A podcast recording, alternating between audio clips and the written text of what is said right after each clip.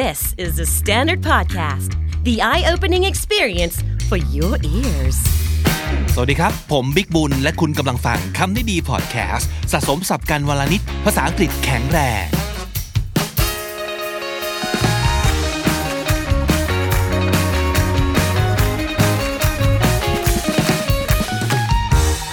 คุณผู้ฟังครับวันนี้นำเสนอแฮชแท็กใหม่อีกแล้วจะแฮชแท็กเยอะไปไหน มันคือแฮชแท็ก KND Beginners ครับ อันนี้สำหรับคนที่อยากตามฟังเเฉพาะ EP ที่ช่วยคนเบสิกมาก ๆ นะครับ อยากจะได้อะไรแบบเบื้องต้นสุด ๆ เพื่อที่จะได้เริ่มต้นให้พื้นฐานมั่นคงอะไรอย่างนี้นะครับ มี Request เข้ามา เยอะขึ้นเรื่อย ๆ นะ บอกว่าอยากให้มีคอนเทนต์ เอาใจคนที่ภาษาอังกฤษไม่ค่อยจะแข็งแรงอย่างยิ่งนะครับอะได้เดี๋ยวจะพยายามผลิตออกมาเรื่อยๆนะครับ วันนี้มีคำถามที่ฝากไว้ใน EP 347 นะครับ ชื่อ EP ว่ากลยุทธ์พัฒนาภาษาที่จะได้ผลสำหรับคนที่อ่อนอังกฤษมากถึงมากที่สุด วันนี้มาเก็บตกให้นะครับ คิดว่าคนอื่นๆ น่าจะได้ประโยชน์ไปด้วยกับคำถามที่ถามมา บอกว่าที่บอกให้จดศัพท์เนี่ย จดทุกวันแล้วต้องอ่านทบทวนคำศัพท์ที่จดไปก่อนหน้านั้นทุกวันด้วยไหมนะครับ คือถ้าเกิดกลับไปอ่านซ้ำได้บ่อยๆ ผมว่าก็ดีเนาะเพราะมันก็จะยิ่งจำได้ มันจะยิ่งคุ้นเคย มันก็ไม่ลืมนะครับ แต่คำถามคือ แล้วทำยังไงล่ะ ที่จะให้เราเนี่ยหนึ่งคืออยากกลับไปอ่านอีก แล้วก็สองกลับไปอ่านแล้วได้ประโยชน์ด้วย แล้วก็ไม่งงด้วยนะครับ เสนอแนะเทคนิคส่วนตัวเพิ่มเติมอย่างนี้ดีกว่าครับว่าหนึ่ง แก้ปัญหาว่าเราจะอยากกลับไปอ่านเหรอ อ่านอะไรอะลิสต์สับเป็นพืชๆอย่างเงี้ยเหรอ ก็ก็อย่าให้มันเป็นแบบนั้นสิครับ เราต้องทำให้มันน่ากลับไปอ่านอีกครั้งใช่ไหมลองวิธีนี้ไหมครับ เวลาจดศัพท์เนี่ยให้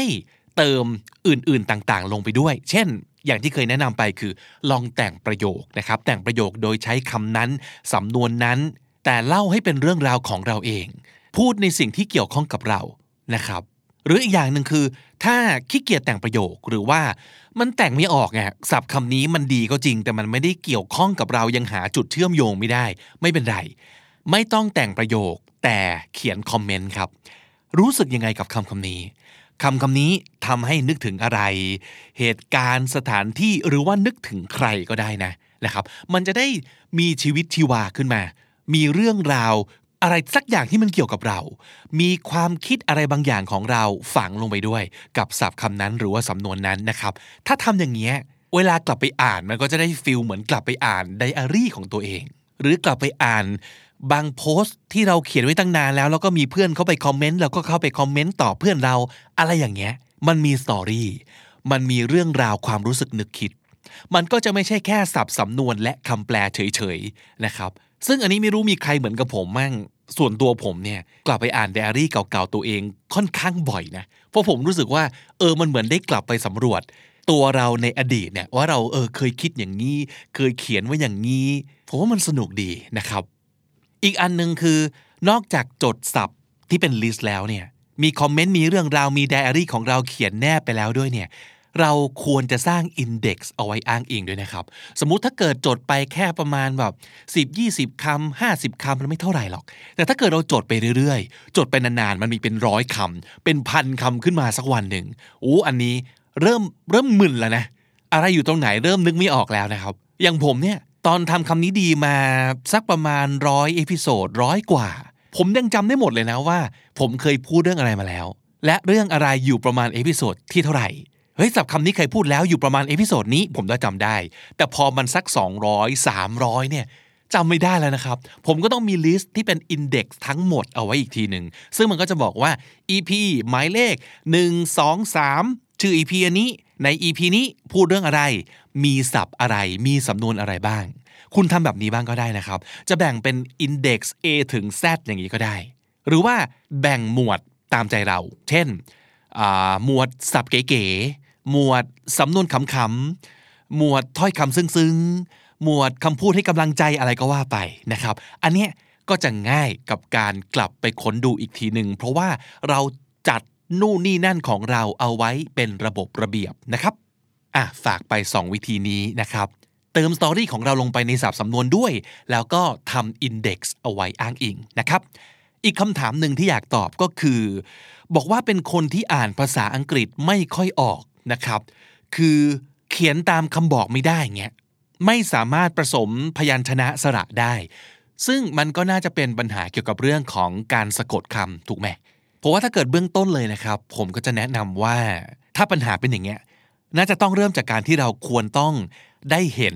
รูปคำตัวสะกด และเสียงอ่านไปพร้อม ๆ กัน มันจะได้แมชได้ครับว่าคำหน้าตาอย่างนี้ มันอ่านอย่างนี้นะ แล้วก็ในทางกลับกันด้วยคือคำที่ออกเสียงอย่างนี้ มันสะกดอย่างนี้นะครับ ซึ่งทั้งหมดนี้ก็จะกลับไปที่เรื่องของการดูซาวด์แทร็กแล้วก็ซับอังกฤษไปพร้อมๆ กันนั่นเอง ไม่ว่าจะดูเป็นซีรีส์ใน Netflix หรือว่า YouTube หรืออะไรก็ตามทีนะครับ แล้วทีนี้พอเจอคำไหนที่เราเห็นแล้วจำได้ว่า เออเนี่ยคำนี้เขียนผิดบ่อยมากเลย pause ครับ pause แล้วจดนะครับ ฝึกนิสัยตัวเองในการมีสมุดโน้ต สแตนบายเอาไว้เสมอทุกที่ทุกเวลานะครับ แต่หนึ่งสิ่งที่ไม่ได้บอกมาด้วยคือ ภาษาอังกฤษของคุณเนี่ยเลเวลไหนนะครับ การสะกดคำไม่ถูกไม่จำเป็นว่าจะต้องเป็นเพราะคุณเลเวล beginner เท่านั้นนะครับคนภาษาอังกฤษเก่งๆ แต่สะกดผิดตลอดก็เยอะนะ ลองย้อนกลับไปฟัง EP 264 นะครับทำไมสะกดผิดบ่อยไม่เข้าใจ แม้แต่คำง่ายก็ยังผิด หลายคนคงจะรู้สึกว่า เอ๊ะ การที่เราสะกดผิดบ่อยเนี่ยเป็นเพราะว่าเราหัวไม่ดีหรือเปล่า สมองเราทำไมไม่จำสักทีนะครับ ตัวสะกดคำที่ใช้บ่อยๆก็จำไม่ได้ แต่ที่แท้แล้วคุณอาจจะเป็นสิ่งที่เรียกว่า dyslexic ก็ได้ ลองย้อนกลับไปฟังดูนะครับ แต่ทีนี้ถ้าถามว่าวิธีไหนบ้างที่น่าจะช่วยนะครับ ผมมีทั้งหมด 4 วิธี อันแรกเป็นวิธีที่ต้องทำอะไม่ว่าวิธีไหนก็ไม่สามารถทดแทนได้ก็คือ read more ปัญหาเรื่องการสะกด มันเป็นปัญหาเกี่ยวกับเรื่องตาครับ ไม่ใช่หู ต่อให้ใช้หู คุณก็ต้องใช้ตาเพื่อดูตัวสะกดด้วย ว่าเสียงที่คุณได้ยินหน้าตามันเป็นแบบนี้ มันเป็นเรื่องของการทำความคุ้นเคยด้วยสายตากับรูปคำคุณต้องอ่านให้เยอะขึ้น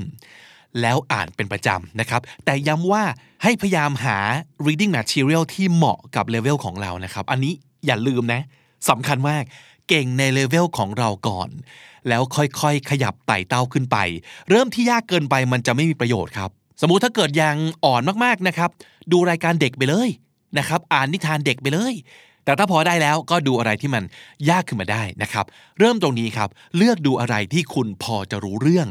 แล้วโฟกัสตรงการเลือกศัพท์มาจดกลับไปที่การจดศัพท์อีกแล้ว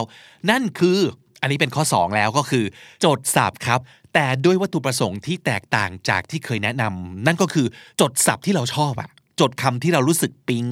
แต่นนี้ไม่ใช่แล้วนะ มันเป็นการทำลิสต์ส่วนตัวของศัพท์ที่เราสะกดผิดบ่อยโดยเฉพาะแยกออกมาเลยนะครับ make a list of your commonly misspelled words แล้วฝึกแบบนี้ก็คือ ดูแล้วเขียนตาม มันคือการคัดลายมือเลย แต่เป็นคัดลายมือกับคำศัพท์ยากสำหรับเรา แล้วพอเราเขียนคำไหนบ่อยๆนะครับ มือเราจะจำไปได้เอง ตาเราก็จะชินกับรูปคำและลำดับตัวอักษรไปเองนะครับ เรื่องอย่างนี้ไม่มีทางลัดนะ มันต้องฝึกไปเรื่อยๆ แต่สัญญาว่าถ้าทำต่อเนื่อง มันจะดีขึ้นแน่นอนนะครับ ข้อ 3 อันนี้ผมเคยแนะนำไปแล้วนะ แต่ว่าอยากพูดอีกครั้งหนึ่งก็คือ การใช้ mnemonic M N E M O N I C mnemonic แปลว่าเครื่องมือในการช่วยจำนะครับ วันนี้มี mnemonic มาฝาก 3 อันนะครับ อันที่ 1 มีปัญหาเรื่อง IE หรือ EI กันใช่ไหม เรื่องนี้เป็นปัญหาโลกแตกมาก สมมติคุณสะกดเขาว่า piece ไม่ถูก one piece อะไรอย่างเงี้ย piece ที่แปลว่าชิ้นเนี่ยนะ ให้จำว่า a piece of pie pie คือขนมพาย ซึ่งสะกดง่ายมาก PIE ใช่ไหมครับ และ piece ก็ต้อง PIE เช่นเดียวกัน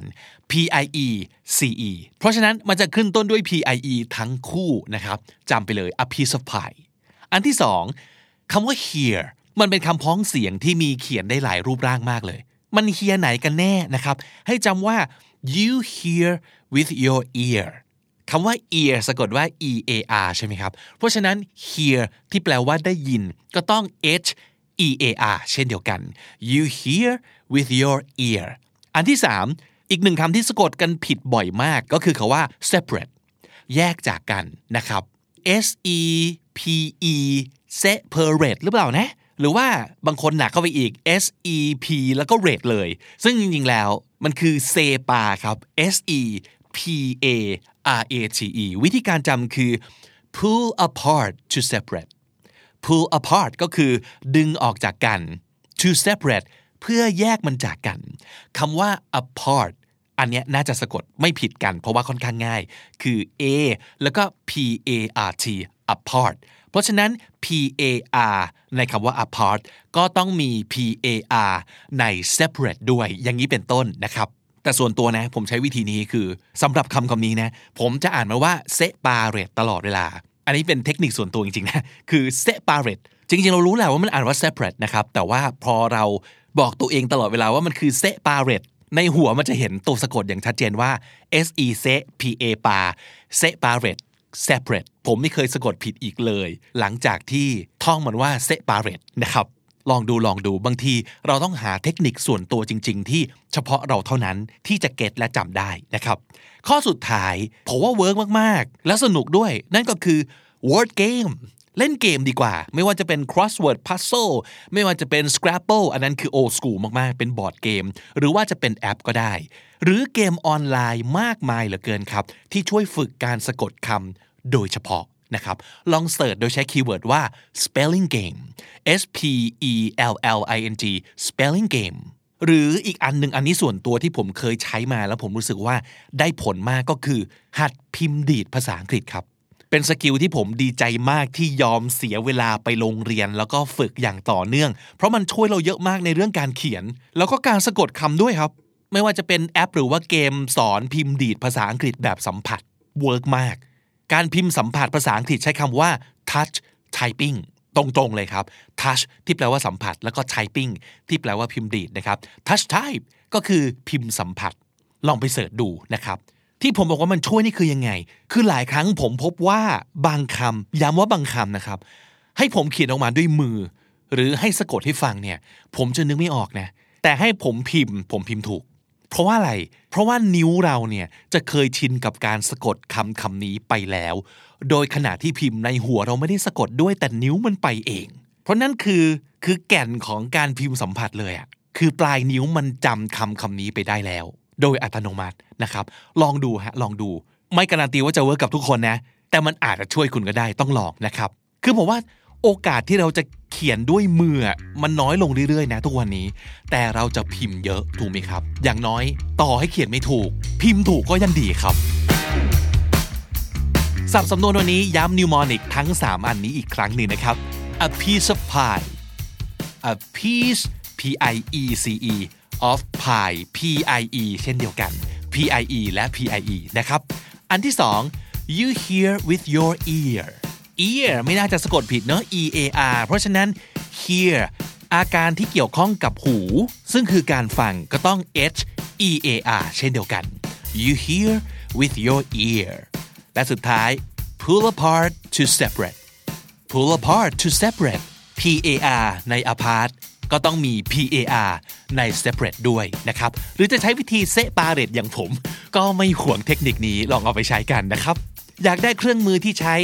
เรียกว่า hack การสะกดคำแบบนี้อีก ลอง search คำว่า mnemonic ใน Google ดูได้เลยนะครับ ย้ำอีกครั้ง mnemonic สะกดว่า M N E M O N I C นะครับ และถ้าติดตามฟังคำนี้ดีพอดแคสต์มาตั้งแต่ episode แรก มาถึงวันนี้คุณจะได้สะสมศัพท์ไปแล้วทั้งหมดรวม 2,838คำและสำนวนครับ และนั่นก็คือคำนี้ดีประจำวันนี้นะครับ episode ใหม่ของเราจะ publish ทุกวันที่นี่ thestandard.co ติดตามฟังกันได้ทางทุกแอปที่คุณใช้ฟังพอดแคสต์ ไม่ว่าจะเป็น Spotify j o o x หรือว่า YouTube ครับ ผมบิ๊กบุญวันนี้ไปก่อนครับ อย่าลืมเข้ามาสะสมศัพท์กันทุกวันวันละนิด ภาษาอังกฤษจะได้แข็งแรง สวัสดีครับ The Standard Podcast, eye opening for your ears.